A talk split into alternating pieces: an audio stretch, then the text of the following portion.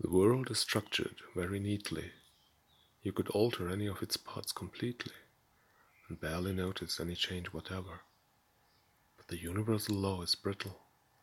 Were you to change it but a little, the oceans would boil over and the planets fall together.